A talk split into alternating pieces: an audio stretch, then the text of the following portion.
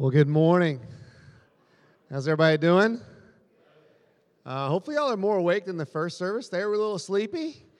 Y'all are awake this morning? All right, some of you are. That's good. That's good.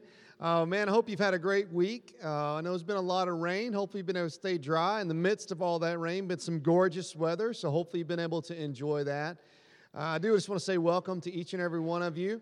Uh, my name is Kyle, and I'm just really glad that you are here with us. If it's your first time, wow, thanks so much for being brave and coming in here and joining us for a bit as we just sing about, talk about, and hopefully live for Jesus. That's our aim, and that is our goal. Well, we're in week three of this series called Flip Side. It's going to be the final week of this series. We kicked it off on Easter, and we talked about the flip side of the grave. So we talked much about Jesus and everything he did and coming back from the dead. And then last week we talked about the flip side of happiness.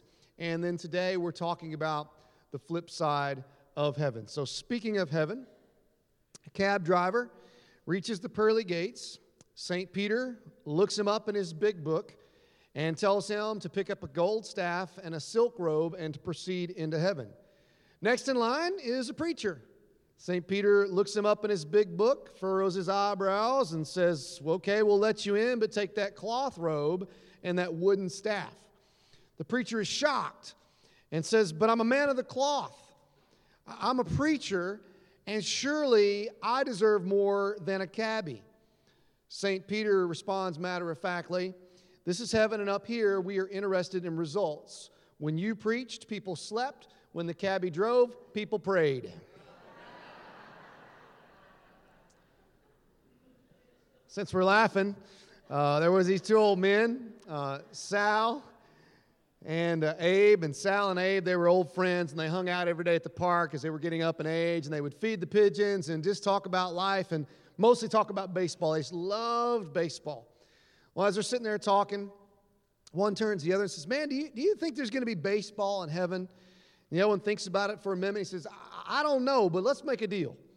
If I die and go to heaven before you do, I'll come back and tell you whether there's baseball in heaven. And if you die before I do, you got to come back and tell me whether or not there's baseball in heaven. So they shake hands on it and uh, done deal. Well, sadly, a few months later, um, Abe passes away. And soon afterward, there's Sal sitting in this spot, feeding the pigeons all by himself, nobody to talk to because Abe is gone. And he hears this voice that says, Sal, Sal. He says, Abe, is, is that you? He's like, Yeah, it's me. He said, I came back to give you the news about heaven. He said, Okay, great. And he said, Well, it's good news and it's bad news. He said, Well, I'll take the good news first. He said, The good news is there's baseball in heaven. He's like, Man, that's terrific news. He's like, There can't be any bad news that would, you know, bring me down from that. He said, So what's the bad news? He said, The bad news is you're pitching on Friday.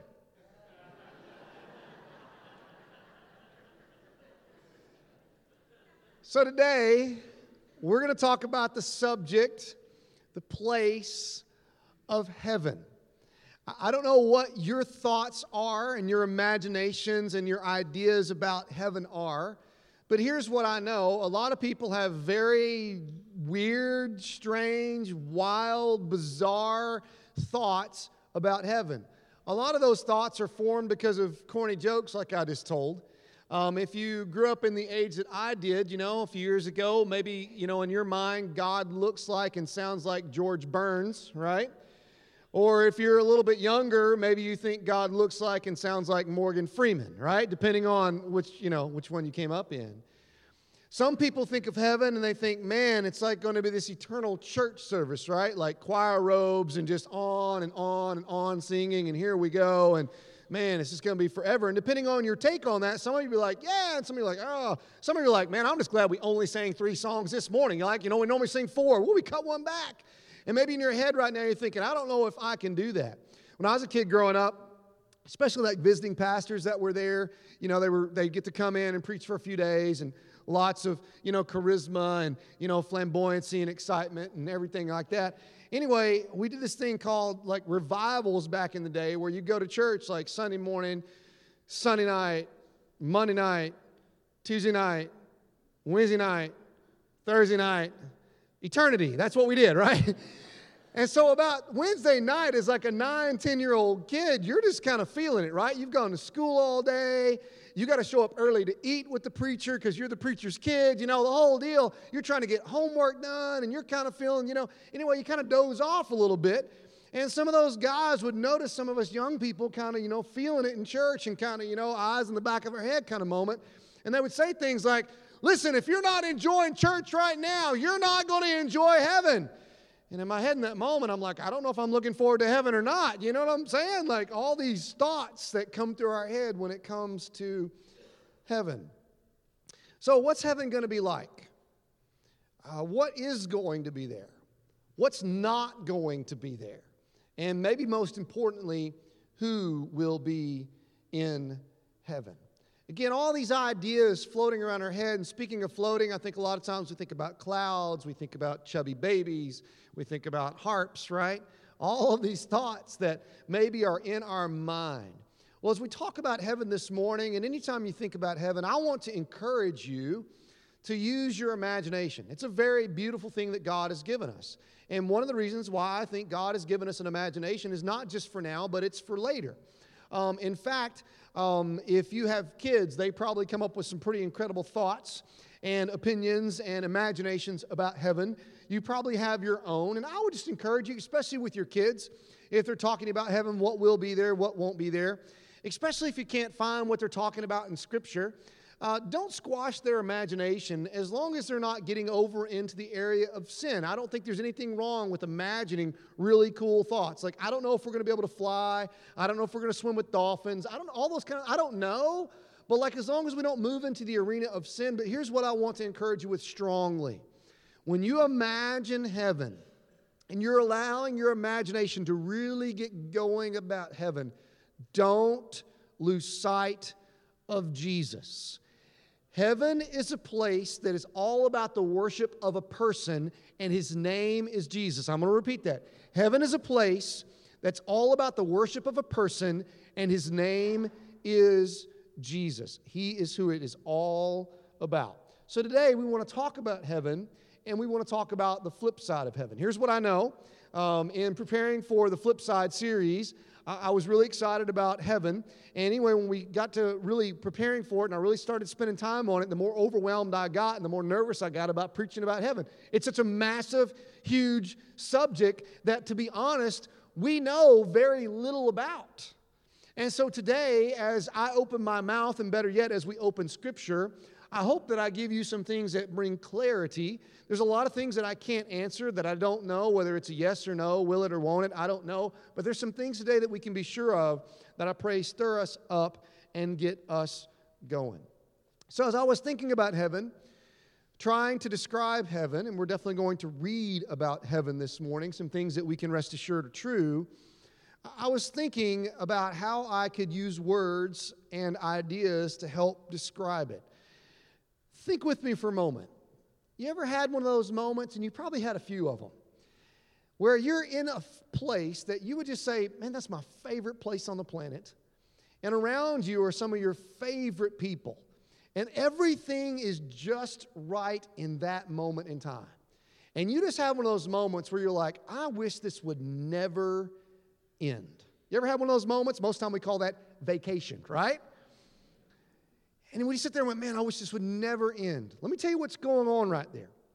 I think God is giving us a glimpse, and it's only a glimpse, but a glimpse of heaven. A glimpse of heaven. I think there's a lot more things about this planet in which we do live that give us deep glimpses into heaven than what we realize. And I think that may uh, just come to clarity as we continue to talk this morning. But we've had those moments. I don't know for you, like places, I don't know if it's mountains or it's beach, but think about some of your favorite spots right now. Can you imagine Maui redeemed? That's a pretty cool idea, right? Like everything perfect. I mean, Maui and everything perfect to go along with it, all right? Um, can you imagine Colorado redeemed. That's a pretty cool idea, right? I don't know about you, but I love Colorado. I love the mountains. I love to ski. Um, I'm thinking in heaven there will be no snowboarders there. It's just going to be a beautiful, beautiful time. It's going to be so good. Colorado. Here's one that'll stretch your imagination really hard. Can you imagine California redeemed? That'll make you chuckle just a little bit when you think about it. Those of you from California, I don't know if I just encouraged you or discouraged you. I don't know which. Um, places on earth. I don't know whether Disney will be redeemed or not. I just don't. I don't know. Now some of you hate me. All right, let's let's think on to what we're really getting to. What, what are we going to do in heaven? What are we going to do in heaven? Well, there's one thing I believe we won't do in heaven. I, I don't think that there will be any fishing in heaven.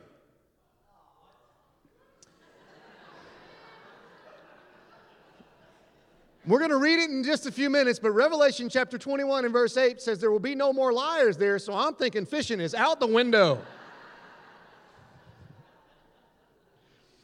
But there will be, listen to me, there will be unending, this is so huge, you might want to write some of these words down because it's so beautiful.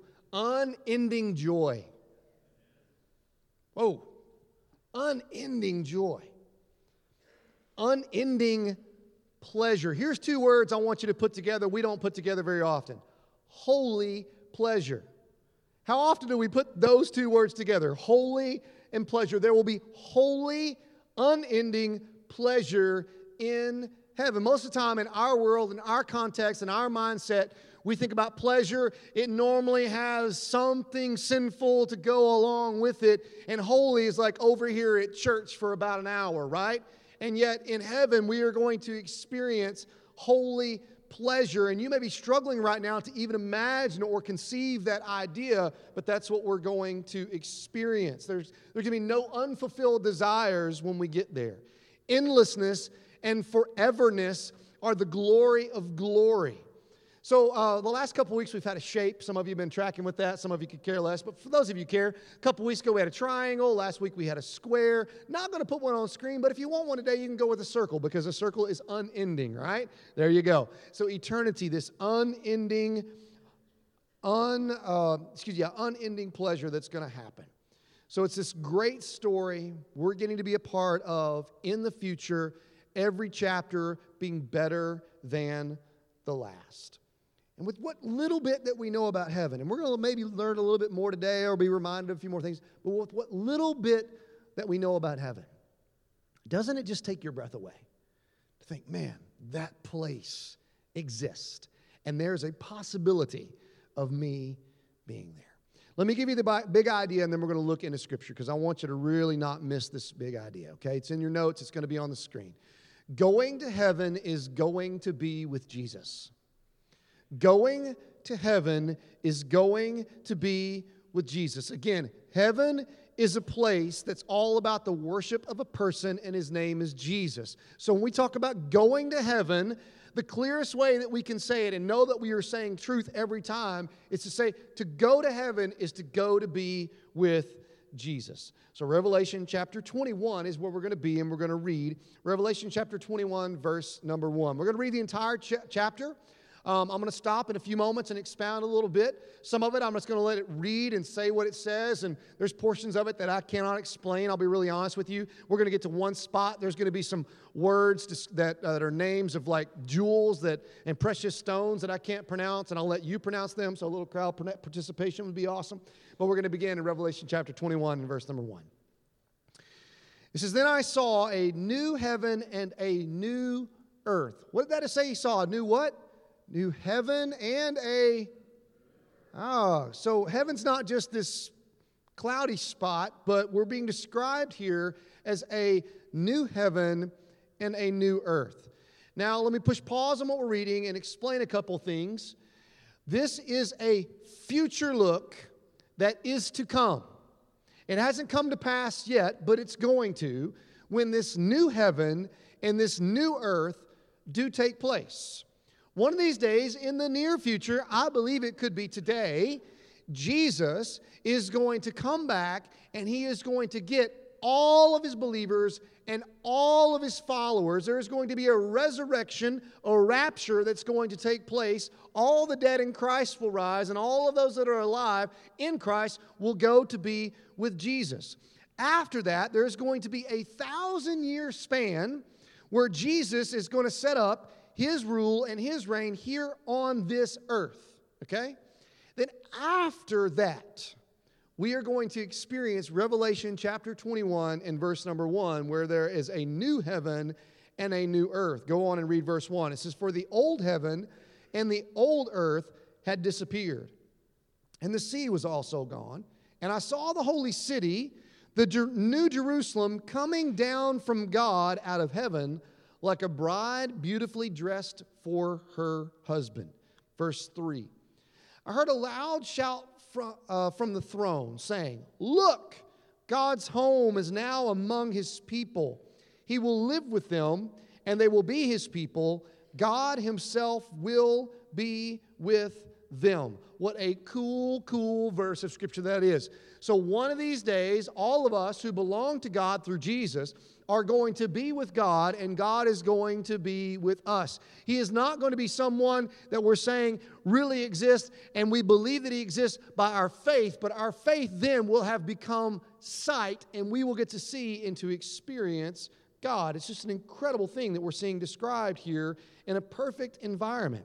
Speaking of perfection, look at verse number four. Look at some of the stuff that will not be in heaven. By the way, if you're looking for a place to like get happy and say, Yay, Jesus, you're good, looking forward to heaven, amen, all right. verse four, all right. He will wipe away every tear from their eyes. There will be no more death or sorrow or crying or pain all these things are gone forever. That's really, really good stuff right there. So he lists these things that are gone crying, death, sorrow, and pain. All these things that are gone forever. Let me give you some other things that flow out of this goneness that are true for heaven.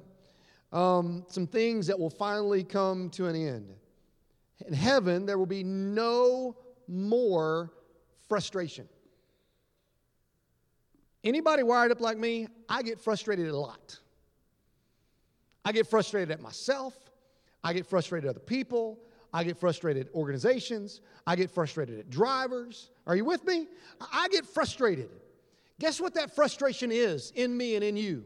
It is a longing for perfection. It is a God given longing that we will not see fulfilled this side of heaven. It is a desire to be in what we are reading about in Revelation chapter 21. That's why God created me. That's why God created you. That's the reason why you're experiencing frustration now, is because you are longing for what is to come. Now, I believe God can work in our hearts and lives today and help us with that frustration, but ultimately, we are living in a very imperfect, fallen place, and we are going to experience it. Can you imagine day after day after day with no frustration, with no anxiety or worry?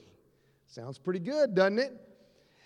No bills Somebody give me an amen. Hallelujah. Some of you are having, yeah, you're getting excited up in here. No more bills. Your house is going to be paid for. And it's not going to be a little cabin over in the corner. You're going to be living in a fat mansion that's beyond anything that you can imagine, even today, bought and paid for by the blood of Jesus Christ. No more rising gas prices. No more braces for the kids. Can I get an amen on that? No more fights in the marriage. Everybody's quiet on that one. That's okay. I'm glad. That's good. That's one moment right there. But but that's good news, isn't it? Man, can you imagine everyone ev- everyone being treated well?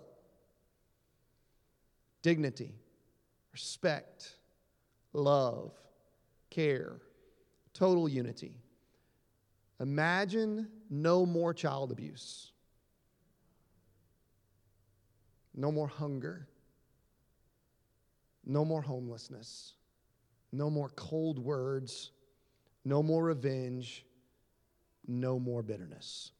God is promising to us a place and a future and a forever in which nothing will mar or diminish our joy. A place of perfect fellowship, of perfect service, of perfect peace, perfect provision, perfect protection, perfect guidance, and again, perfect joy. A pleasure that will never end, a holy, unending pleasure. Look at verse number five.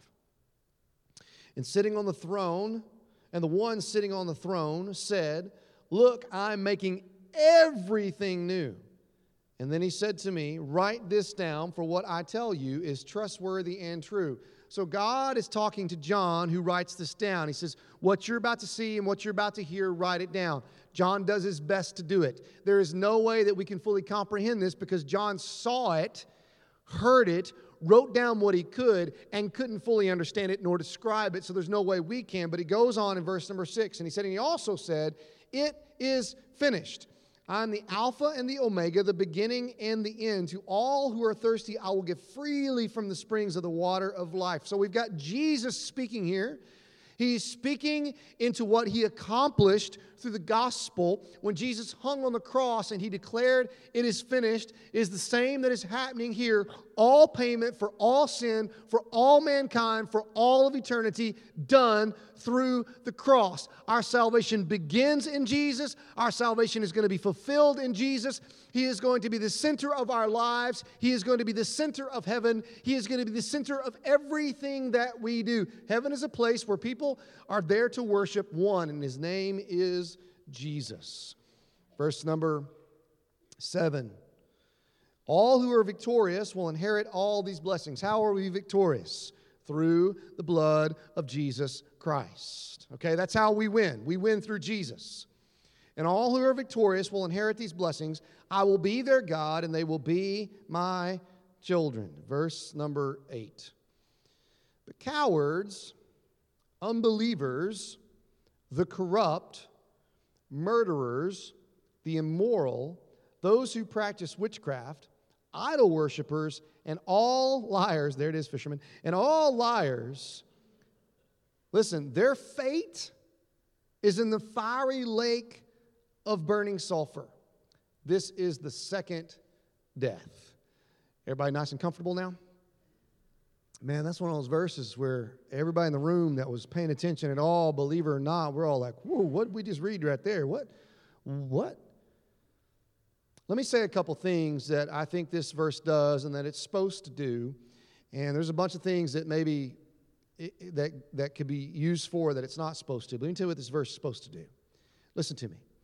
If you are an unbeliever, okay, and you find yourselves being very, very uncomfortable in reading this, thinking, man, that stuff right there, some of that's me. And then that place that it talks about, this place of uh, a fiery lake of burning sulfur and the second death, this place that we commonly call hell, that's very scary, uh, very um, painful to an unimaginable extent. This should stir your heart towards the one who declared just a couple of verses before that it's finished because I'm telling you, Jesus paid for your sin, even these. And when you place your faith through repentance of your sin in Jesus Christ, He forgives you of all of it. And instead of going to this place that we call hell, you get to go to this place called heaven. Instead of being separated from God, you get to spend eternity with God. So today, if you're not a believer, we want you to believe in Jesus. Why? Because He can forgive all of your sin and make you right with God and allow you to go to heaven. For believers that are in the room, Maybe you're reading that list and I don't know, let's just pick maybe the smallest one on the list and let's just say lying kind of catches you right now and you know maybe in the last couple weeks like you told one maybe it's a little white one maybe it's a big bold one but you've lied and this has kind of got you feeling uh, kind of edgy right now. Well like am i going to hell when i die? Listen to me. Jesus blood that was shed on the cross listen to me paid for your sin past present, and future. He is our Savior and He is our hope.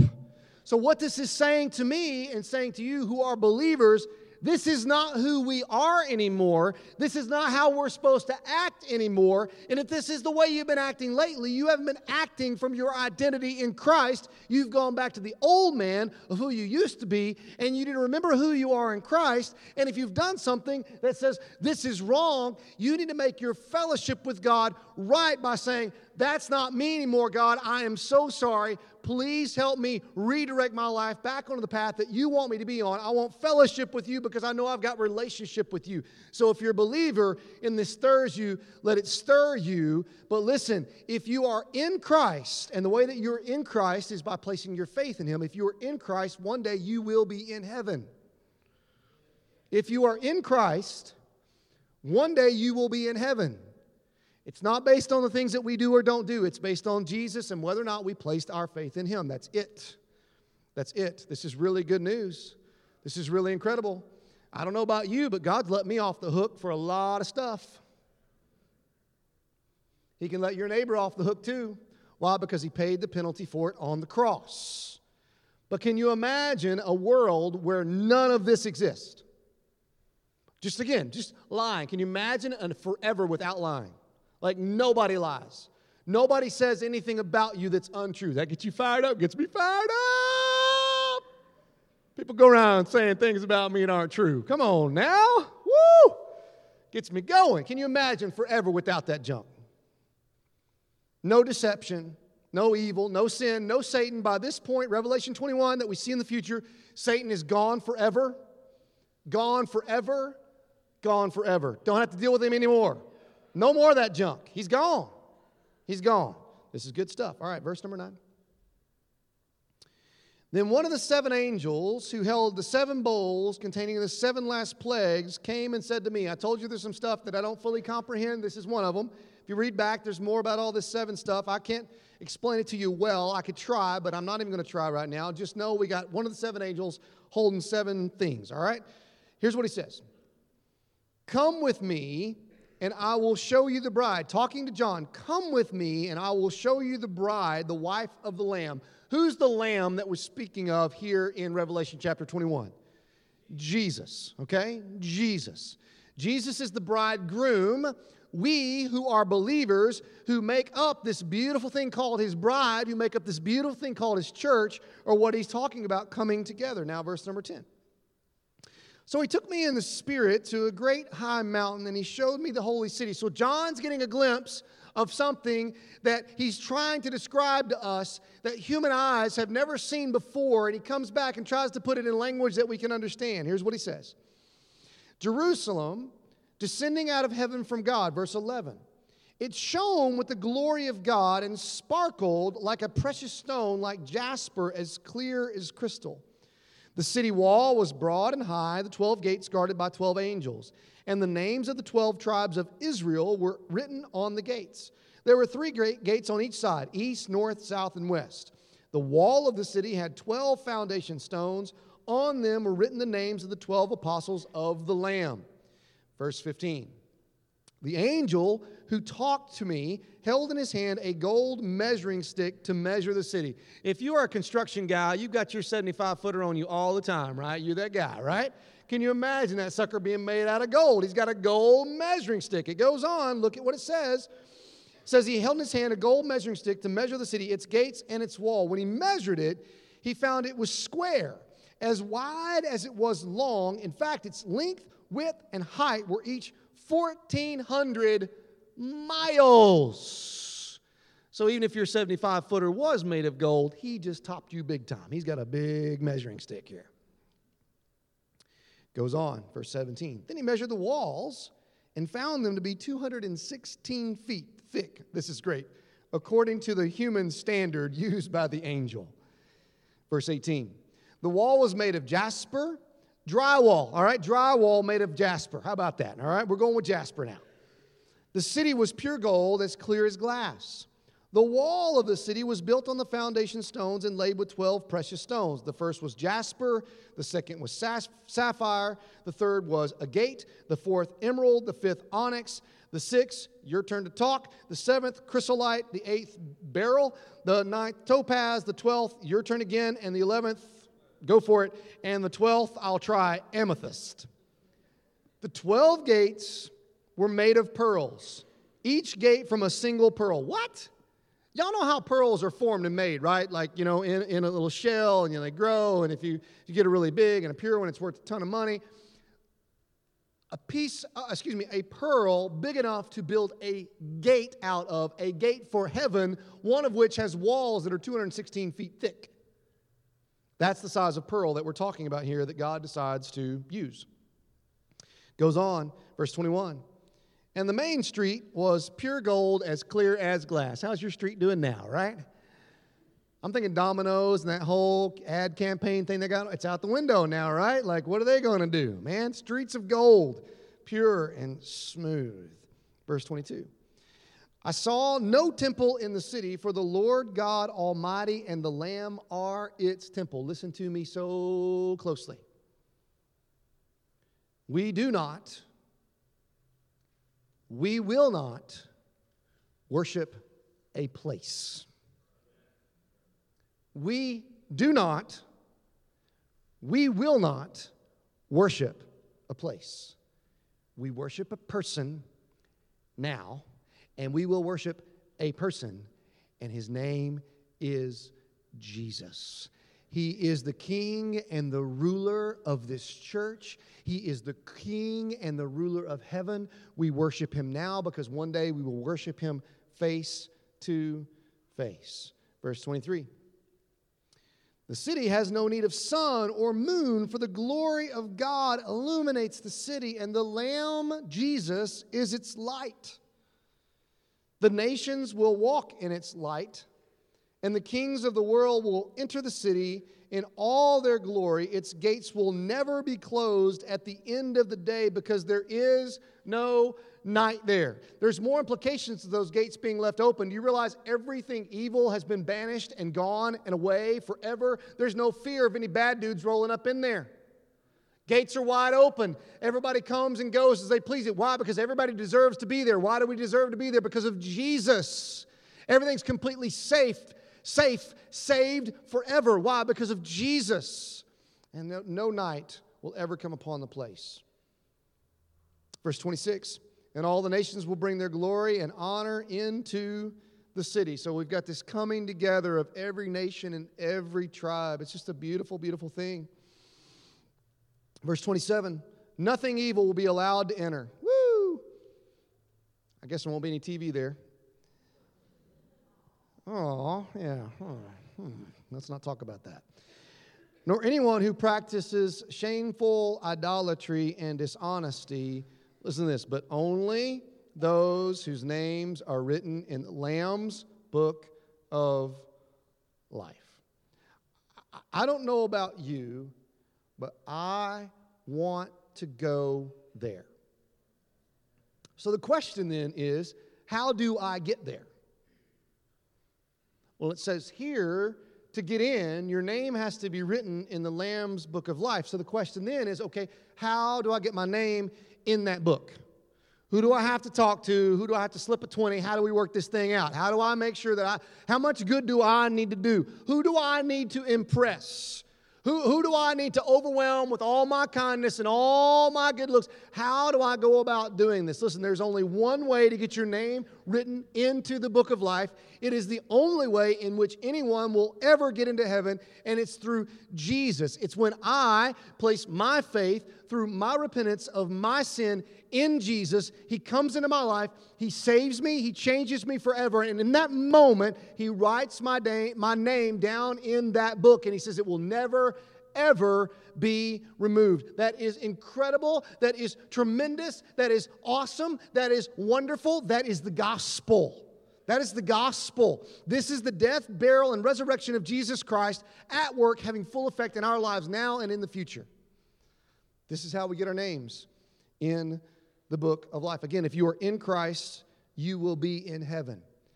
And going to heaven is to be with Jesus. So, for just a few moments, we've talked about heaven. Let's talk about the flip side.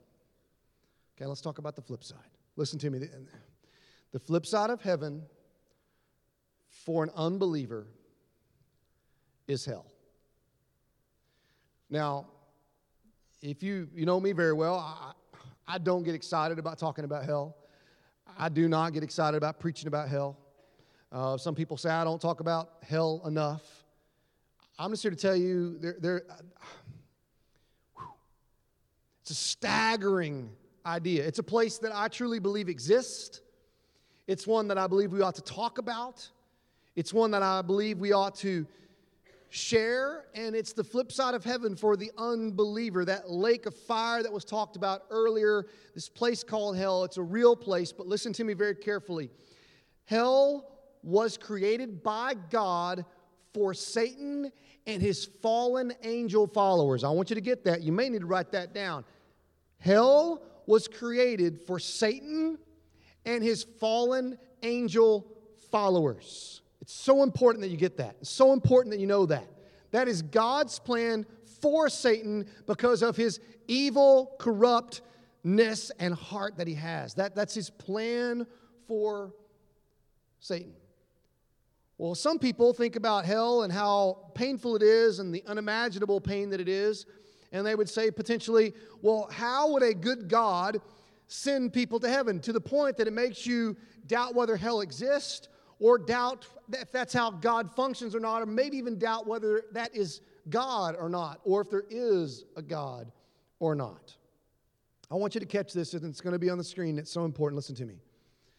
God doesn't send people to hell, God saves people to heaven. God doesn't send people to hell, He saves people to heaven. Do people go to hell when they die? Yes, they do. But it's because they chose to reject the incredible sacrifice of Jesus that he made on the cross and came back from the dead. They, they rejected that and they chose their path. God's plan and desire is to save people so that they can experience him and his presence in this glorious, perfect place called heaven. Hell was created for Satan and his fallen angels. We choose to go there because of our sin and rejecting Jesus. 2 Peter chapter 3, this is so important that you see this. 2 Peter chapter 3. So it's confirmed. This is like one of the quietest moments in the first service and one of the quietest moments in the second. So I assume we're on to something here. 2 Peter chapter 3, verse number 9 the Lord isn't really being slow about his promise. What's his promise? His promise is that Jesus is going to come back and that Jesus is going to make everything right. He's going to do away with everything that is wrong and he's going to come back and make everything right. God is not late. He is not off on his schedule. He is not whacked up in his calendar. Everything is moving on time. The Lord isn't really being slow about his promise, as some people think. No, he is being patient for your sake. Now, when you read that, if you're a believer, you might be thinking, well, yeah, he's thinking about my friend here. He's saying, listen, your sake. What if Jesus would have come back a year before you gave your faith to, in Christ? Just a year. One year. What if he would have come back before you've had time to say, I'm a sinner, you're the Savior, please save me? He is patient for your sake. Look what else it goes on to say. He does not want anyone to be destroyed. He does not want anyone to perish, but wants everyone to what? Repent. Why? Because through way of repentance, we get to go to where? Heaven. If we don't repent, we go to hell, and that's not what he wants for anybody. So he's being patient right now. We're groaning. We're wanting this thing to be over. We're wanting everything to be made right. But you got to understand every second that God chooses not to come back because it's not yet on schedule for Him is another second, another moment for someone, maybe you, to come to know Him so that you can experience Him, so that you can have His salvation, so that you can go to heaven. So this is incredible stuff. Look at verse number 10. But the day of the Lord will come as unexpectedly as a thief. Then the heavens will pass away with a terrible noise, and the very elements themselves will disappear in fire, and the earth and everything on it will be found to deserve judgment. Verse 11. Since everything around us is going to be destroyed like this, what holy and godly lives you should live. So here's what we're starting to see now. We've seen the flip side of heaven for the unbeliever. Now we're starting to see the flip side of heaven for the believer. Look what it says, verse 11 what holy and godly lives you should live. Verse 12. Looking forward to the day of God and hurrying it along, on that day he will set the heavens on fire, and the elements will melt away in the flames. But we, believers, are looking forward to the new heavens and the new earth he has promised a world filled with God's righteousness. Listen to me. The flip side of heaven for the believer is here. It's now. Wait a minute. What? The flip side of heaven is now? Yes.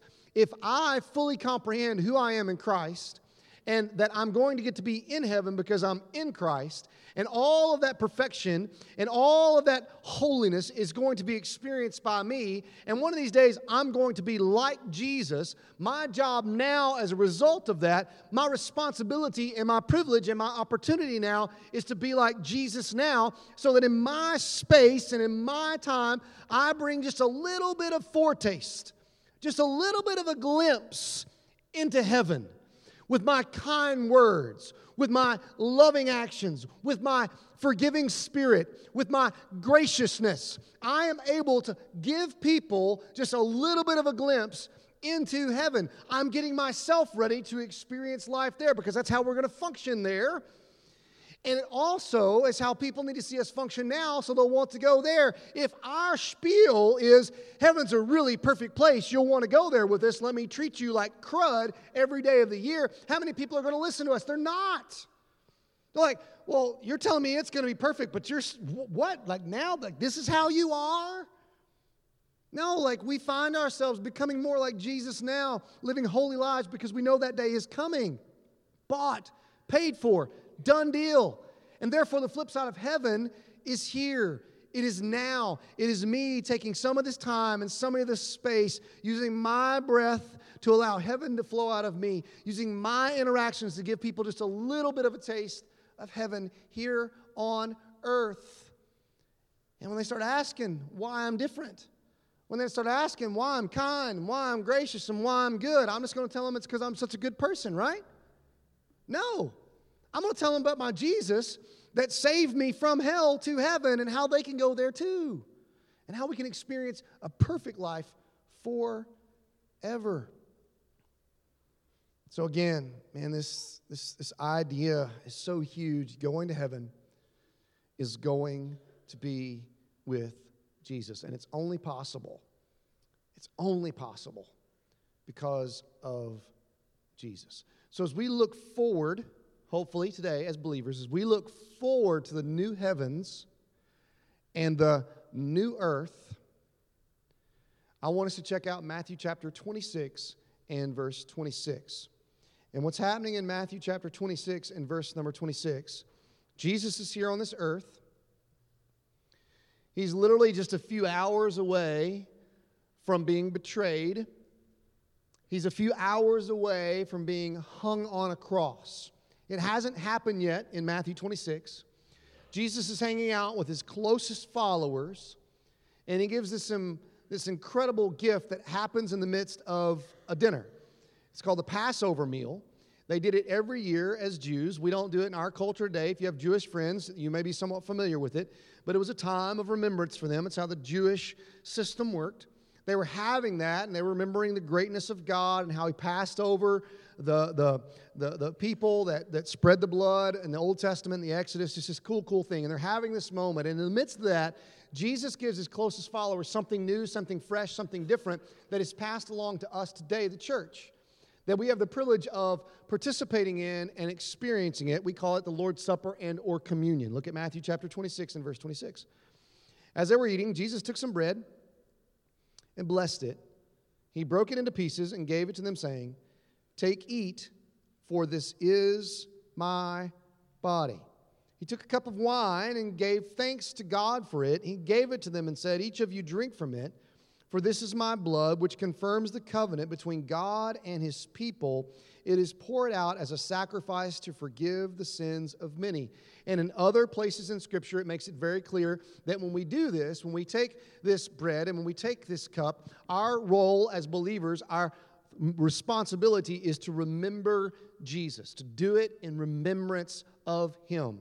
Not to do it for ourselves, not to do it for anybody else around us, but to do it as an act of worship, an act of remembrance, an act of saying, Jesus, your body was broken for me, your blood was shed for me. The, the, the bread that would have been handed out on that day was an unleavened bread. Leaven's that stuff that makes the bread rise, right? There's nothing wrong with leaven, but culturally and religiously and biblically, leaven is always shown forth as a type, that's a very important word, a type of sin.